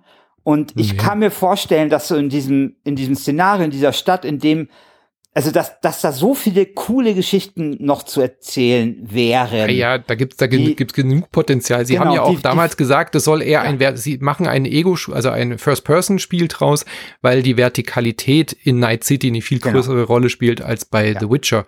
Und das haben sie ja nicht ganz eingehalten. Es gibt zwei, drei Missionen, die irgendwie auch mal in höheren Stockwerken spielen, wo man Aufzug fährt. Aber seid ihr durch die Straßen gelaufen, habt ständig nach oben geguckt. Also das spielt ja eigentlich nicht so eine große Rolle, wie man es erst gedacht hätte. Von daher, da ist noch sehr viel möglich, auch innerhalb der Gebäude und so. Genau, das glaube ich nämlich auch. Ja, das denke ich auch. Also ich hoffe äh, tatsächlich, äh, dass sie da noch dranbleiben, dass es vielleicht das Destiny 2 von äh, CD-Projekt wird. Nee, also so äh, ernsthaft. Also dass, dass da mindestens mal einen zehn Jahre, also so ein fünf Jahresplan. Es, es reicht ja, wenn es so wird wie The Witcher. Das verkauft sich ja bis heute noch gut und gewinnt alle Preise. Ja, also ja. da haben sie noch viel zu tun. Und wenn man zurück überlegt, guck mal, The Witcher 3 hatte auch zwei Vorgängerspiele. Also ja. von daher haben sie sich ja schon deutlich verbessert. Witcher 1 war mäh, ja. Witcher 2 war erzählerisch gut, aber spielerisch auch nicht so doll. Naja, The Witcher und Witcher 2 war 3 halt so, dass da das letzte Drittel einfach total lieblos ja. war. Also auch da ist ihnen das Geld ja. Und selbst Witcher 3, wenn du Witcher 3 Vanilla-Version installierst und du gehst ins Inventar, da denkst du, du wirst wahnsinnig. Also auch da haben sie wahnsinnig ja. viel getan, durch die zwei grandiosen DLCs natürlich sowieso, aber auch was Benutzerführung angeht und so weiter und Grafik, da haben sie wirklich so viel überarbeitet über die Jahre. Ähm, und ich glaube auch, dass sie die Bugs in den Griff kriegen. Ich meine, die haben es geschafft, Witcher 3 auf der Switch ja. zum Laufen zu kriegen. Ja? Also, also ich glaube, also wenn man das schafft, dieses, wenn man das schafft, dann werden ja. sie dieses Spiel auch in, innerhalb des nächsten Jahres bugfrei Also ich kriegen, glaube, ja. dieses GTA mit Rollenspiel, dieses Ding, was bisher niemand knacken konnte, das haben die schon geknackt. Allerdings äh, auf dem Rücken ihrer Angestellten. Auf ja. dem Rücken ihrer Angestellten. und sie haben die Nuss, sage ich mal, also die, nicht besonders professionell geknackt. ja. Ganz ehrlich, ich, ich glaube, dass die Bugs nicht existieren trotz des Crunches, sondern wegen des Crunches. Also ich glaube, dass sie wirklich, wenn sie sich treu geblieben wären und so wie sie versprochen haben, gesagt hätten, wir verschieben das so lange bis it's äh, until it's done, ja, also bis es fertig ist. Wir machen keinen Crunch, wir respektieren unsere Angestellten und ihre Freizeit und ihre Gesundheit, dann wäre das tatsächlich ein äh, besseres Spiel gewesen, wenn sie das halt noch mal ins nächste Jahr reingeschoben hätten, bis die Next-Gen-Versionen fertig sind, weil diese ganzen Flüchtigkeitsfehler, die haben die Konsolenversionen wurden ja auch nicht als Reviews rausgegeben, weil sie bis zum letzt, bis zur letzten Sekunde da noch irgendwie Bugfixes ra raufgespielt haben. Und dass das alles schlimmer macht und äh, eine Vollkatastrophe wird, ist ja auch klar. Also sie mussten jetzt irgendwann rauskommen, ich glaube eher aus Sicht der Aktionäre und so. Aber ähm, das hätte dem Spiel so viel mehr Gutes getan, wenn sie es einfach nochmal, nochmal und nochmal verschoben hätten. Naja, also aus Sicht der Aktionäre, also wir haben ja als LGS eine Aktie äh, gekauft, nachdem wir beschlossen haben, beste Gaming-Aktie äh, die Folge zu machen und haben wir abstimmen lassen, welche Aktie wir kaufen sollen. Es wurde die Aktie von CD Projekt. Mhm. Ähm, und äh, die ist jetzt mal genau bei dem Preis, zu dem wir sie gekauft haben. Also ich glaube, aus Sicht der Aktionäre ist da so viel Wert vernichtet ja. worden in, in den letzten äh, Wochen, äh, dass das relativ ähm, nach hinten also glaube, der Unterschied, genau, nach hinten losging. Ich glaube, hätten sie im äh, September gesagt, äh, okay, wir haben, wir, wir oder eigentlich noch früher, ne? Also äh, klar. Also wir schaffen es nicht, wir müssen es verschieben, es kommt erst im September 2021, was ich jetzt nach aktuellem Stand irgendwie realistisch fände, dass da noch wirklich Zeit ist, das alles zu fixen. Ähm, dann äh, und die ganze Marketingkampagne noch nicht aufge, äh, äh, angelaufen wäre, dann glaube ich, wären wir, würden wir jetzt äh, nicht, also wäre deutlich weniger Wert vernichtet worden ja. als, als so. Natürlich wäre die Aktie runtergegangen erstmal, weil durch die Verschiebungen, das klingt immer nach Problemen, aber ich glaube, das muss die Börse irgendwie auch lernen, dass eine Verschiebung eher positiv zu sehen ist, damit eben nicht nochmal sowas passiert. Ich glaube, da wird sich das vielleicht auch ändern, dass in Zukunft die Aktien nicht mehr abstürzen, wenn Verschiebungen angesagt werden, sondern dass es... Ach, das glaube ich nicht. Lass mich doch träumen.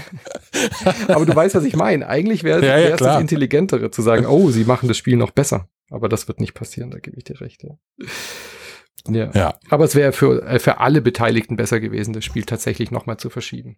Sie haben tatsächlich zu früh angefangen. Ich meine, das Spiel wurde 2012 zum ersten Mal so. genannt, dass sie daran arbeiten. Sie haben wirklich seit 2012 läuft diese Hype-Maschine um dieses Spiel und das ja. war, glaube ich, einer der, der Hauptprobleme, warum sie jetzt irgendwann selber den Druck gespürt haben, jetzt müssen wir mal langsam rauskommen. Ähm, das Spiel ist ja jetzt in dem Jahr rausgekommen, äh, wo die Vorlage basiert, nämlich 2020.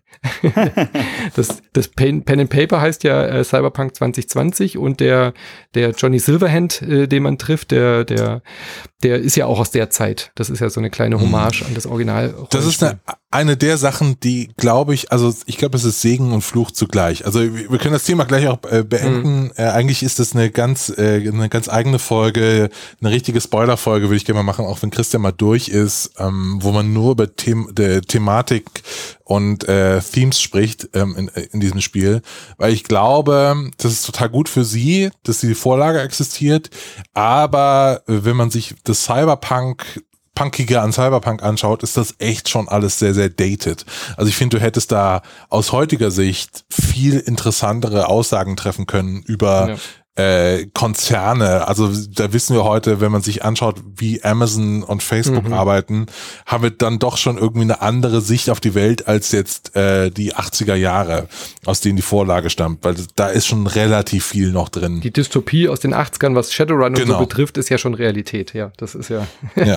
Also ich hätte noch so eine Anmerkung, äh, also zu diesem Crunch und, und Verschiebungsthema und so, weil man muss schon echt sagen, also was da gelaufen ist, ist wirklich eine Katastrophe und ich finde, es ist jetzt nicht so ganz das Wirecard der Spieleindustrie, aber ich finde schon ein bisschen. Ja, ja so ähm, schlimm finde ich und, und es ist mir im Vergleich zu Wirecard, also das ist schon ein harter Vergleich. Naja, also insofern, als dass da halt quasi einfach Falschaussagen gemacht worden sind, ähm, dass es halt irgendwie innen drin ganz anders aussah, als man nach außen äh, kommuniziert hat und so weiter. Und ich frage mich, warum es zum Beispiel keine Rücktrittsdiskussionen gibt, äh, was den CEO und sowas angeht. Weil ähm, es ist wirklich so absurd. Also wie, wie man halt für die PS4 und die Xbox so ein Spiel rausgeben kann, von dem man weiß, dass es nicht funktioniert hm. und sowas. Also es, ja, das Thema ist ja noch nicht durch. Also wir müssen fürs Protokoll, wir haben jetzt den 28. Dezember, die Klage ist jetzt auch gerade raus, CD Projekt. Also da ja, gibt's ja Leute und äh, genau, Kanzleien, die jetzt sagen, sie wollen sie deswegen verklagen. Investoren, deswegen wissen wir jetzt nicht, was aktueller Stand ist, wenn ihr die Folge Genau, also, äh, also klar, Sammelklagen, Investoren und so weiter, die gehen jetzt da alle, äh, die gehen jetzt da einen Rechtsweg und, und CD Projekt hat gesagt, sie werden sich da irgendwie aggressiv dagegen verteidigen. Aber das ist schon, schon, finde ich, so eine harte Nummer. Und wenn man das dann nochmal zusammen, also die Investoren und sowas sind mir egal, aber die Mitarbeiter sind dann halt weniger.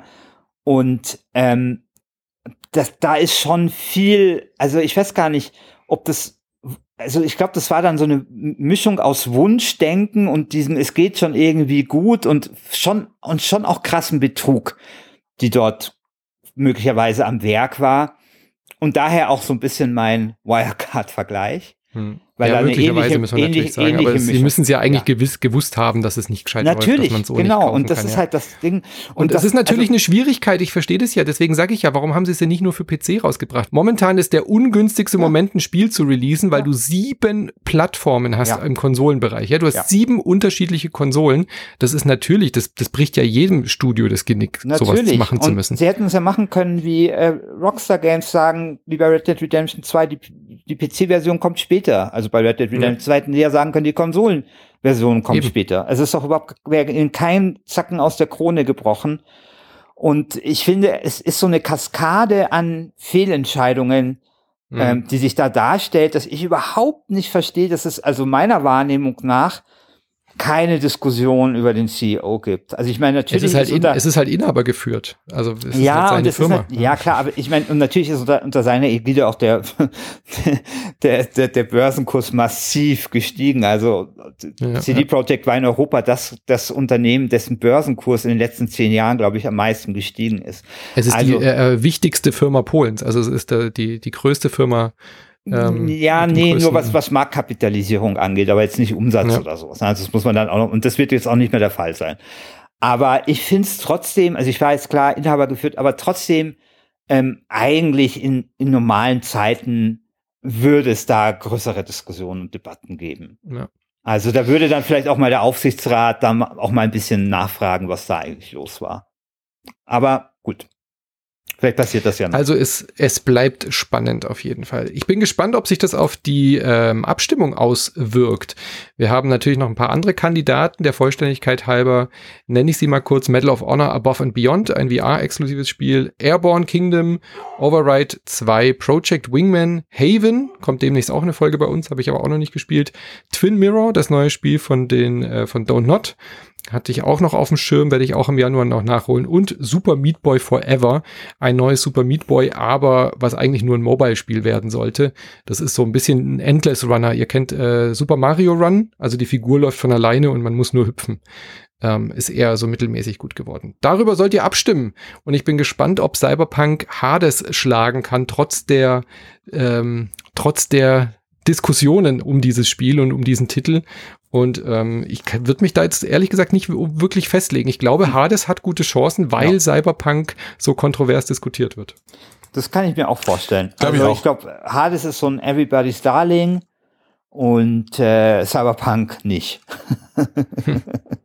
Aber es hat mehr Mass, äh, Mass, Mass Appeal und Hades hat vielleicht schon ein paar Abnutzungserscheinungen. Also bin gespannt. Ihr könnt abstimmen, wie immer natürlich im Forum bei Wer hat äh, den Gürtel. Äh, da gibt's einen eigenen Thread, den äh, Christian dann aufmacht bei Last Game Standing im Forum.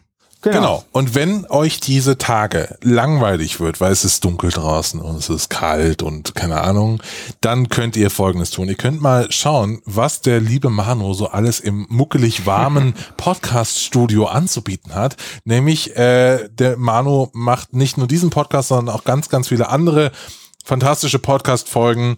Äh, eben wurde schon eine angekündigt, äh, die nächsten, äh, also im, im Januar mit der Anne rauskommt. Also sind ganz tolle Menschen auch beteiligt bei Insert Moin. Da könnt ihr mal reinhören. Yes. Und wenn euch dann immer noch langweilig ist, dann könnt ihr auch bei uns mal reinhören und, uh, und mal uns auch, also den Manu kann man bei Patreon unterstützen, wenn, sollte man wenn auch. Wenn ihr der Streit und uns auch. wenn euch der Streit gefallen hat, zwischen mir und Christian Alt. Davon gibt's noch mehr. Genau. Davon gibt's noch mehr. Äh, vielleicht nicht immer in ganz genau dieser äh, Tonlage, aber es gibt noch mehr Streit äh, zwischen uns beiden und äh, da könnt ihr euch mal schön durch unser Övre und durch den Backkatalog an Schiffer Altchen Streit durchhören.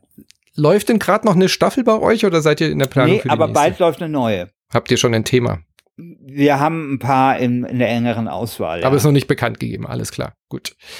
Dann äh, freuen wir uns darauf. Und im Januar geht's natürlich weiter hier mit der nächsten Gürtelfolge. Ende Januar setzen wir uns wieder zusammen. Das heißt, Anfang Februar gibt's dann den äh, Gewinner des äh, diesjährigen Vote, äh, des dies äh, monatlichen Votings. Genau. Natürlich, äh, wo ihr dann über die Januarspiele abstimmt, äh, werden wir erfahren, wer im Dezember gewonnen hat. Äh, ihr seht es natürlich live auch immer in den Votings im Forum. Und wir machen dann natürlich noch ein kleines Special über den Jahresgewinner. Ja. Also alle Preisträger, alle Gürtelträger, die von Januar bis Dezember 2020 gewonnen haben, können sich den in einer finalen Abstimmung den Jahresgürtel holen. Äh, sehr, sehr spannend und ich äh, glaube, Hades hat auch da gute Chancen. naja, es ist ja noch, es ist ja noch Dings, äh, Disco Elysium der Seriensieger uh, ein, mit dabei. Das war ja kam, auch dieses Jahr. Und da kam Stimmt. ja, und da kam ja noch eine ähm, deutsche Übersetzung gerade. Das heißt, da hat ja. das Spiel auch nochmal neue Menschen erreicht. Und mhm. also Disco Elysium war im letzten Jahr, aber es hat ja immer noch den Gürtel verteidigt in diesem Jahr. Deswegen kann Wollte ich doch sagen, antreten. das war im genau. Juni. Äh, das ja, war genau. letztes Jahr, genau. Aber deswegen darf es Ja, halt da bin ich gespannt. Genau. Aber The Last of Us 2 zum Beispiel spielt da auch eine Rolle. Hat das einen Ghost Gürtel geholt? Doch ein Gürtel hat ja. das geholt, ne? Ja, Ghost of Tsushima hat gewonnen. Also da gibt es schon ah, okay. einige ja. Kandidaten. Der Flight Simulator. Oh, okay. Ja. Wird spannend. Werden wir nächsten Monat dann äh, erstmal abwickeln, bevor wir dann zur, zur eigentlichen Folge kommen, ne? Genau. genau. So machen wir das. Super. Alles klar. Ähm, dann äh, wünsche ich euch einen tollen Start in das neue Jahr. Ebenso. Und äh, wir hören uns dann bald wieder. Macht's gut. Bis dann. Bis dann. Ciao. Uiuiui. Entschuldigung, Christian. Tut mir leid. Tut mir leid.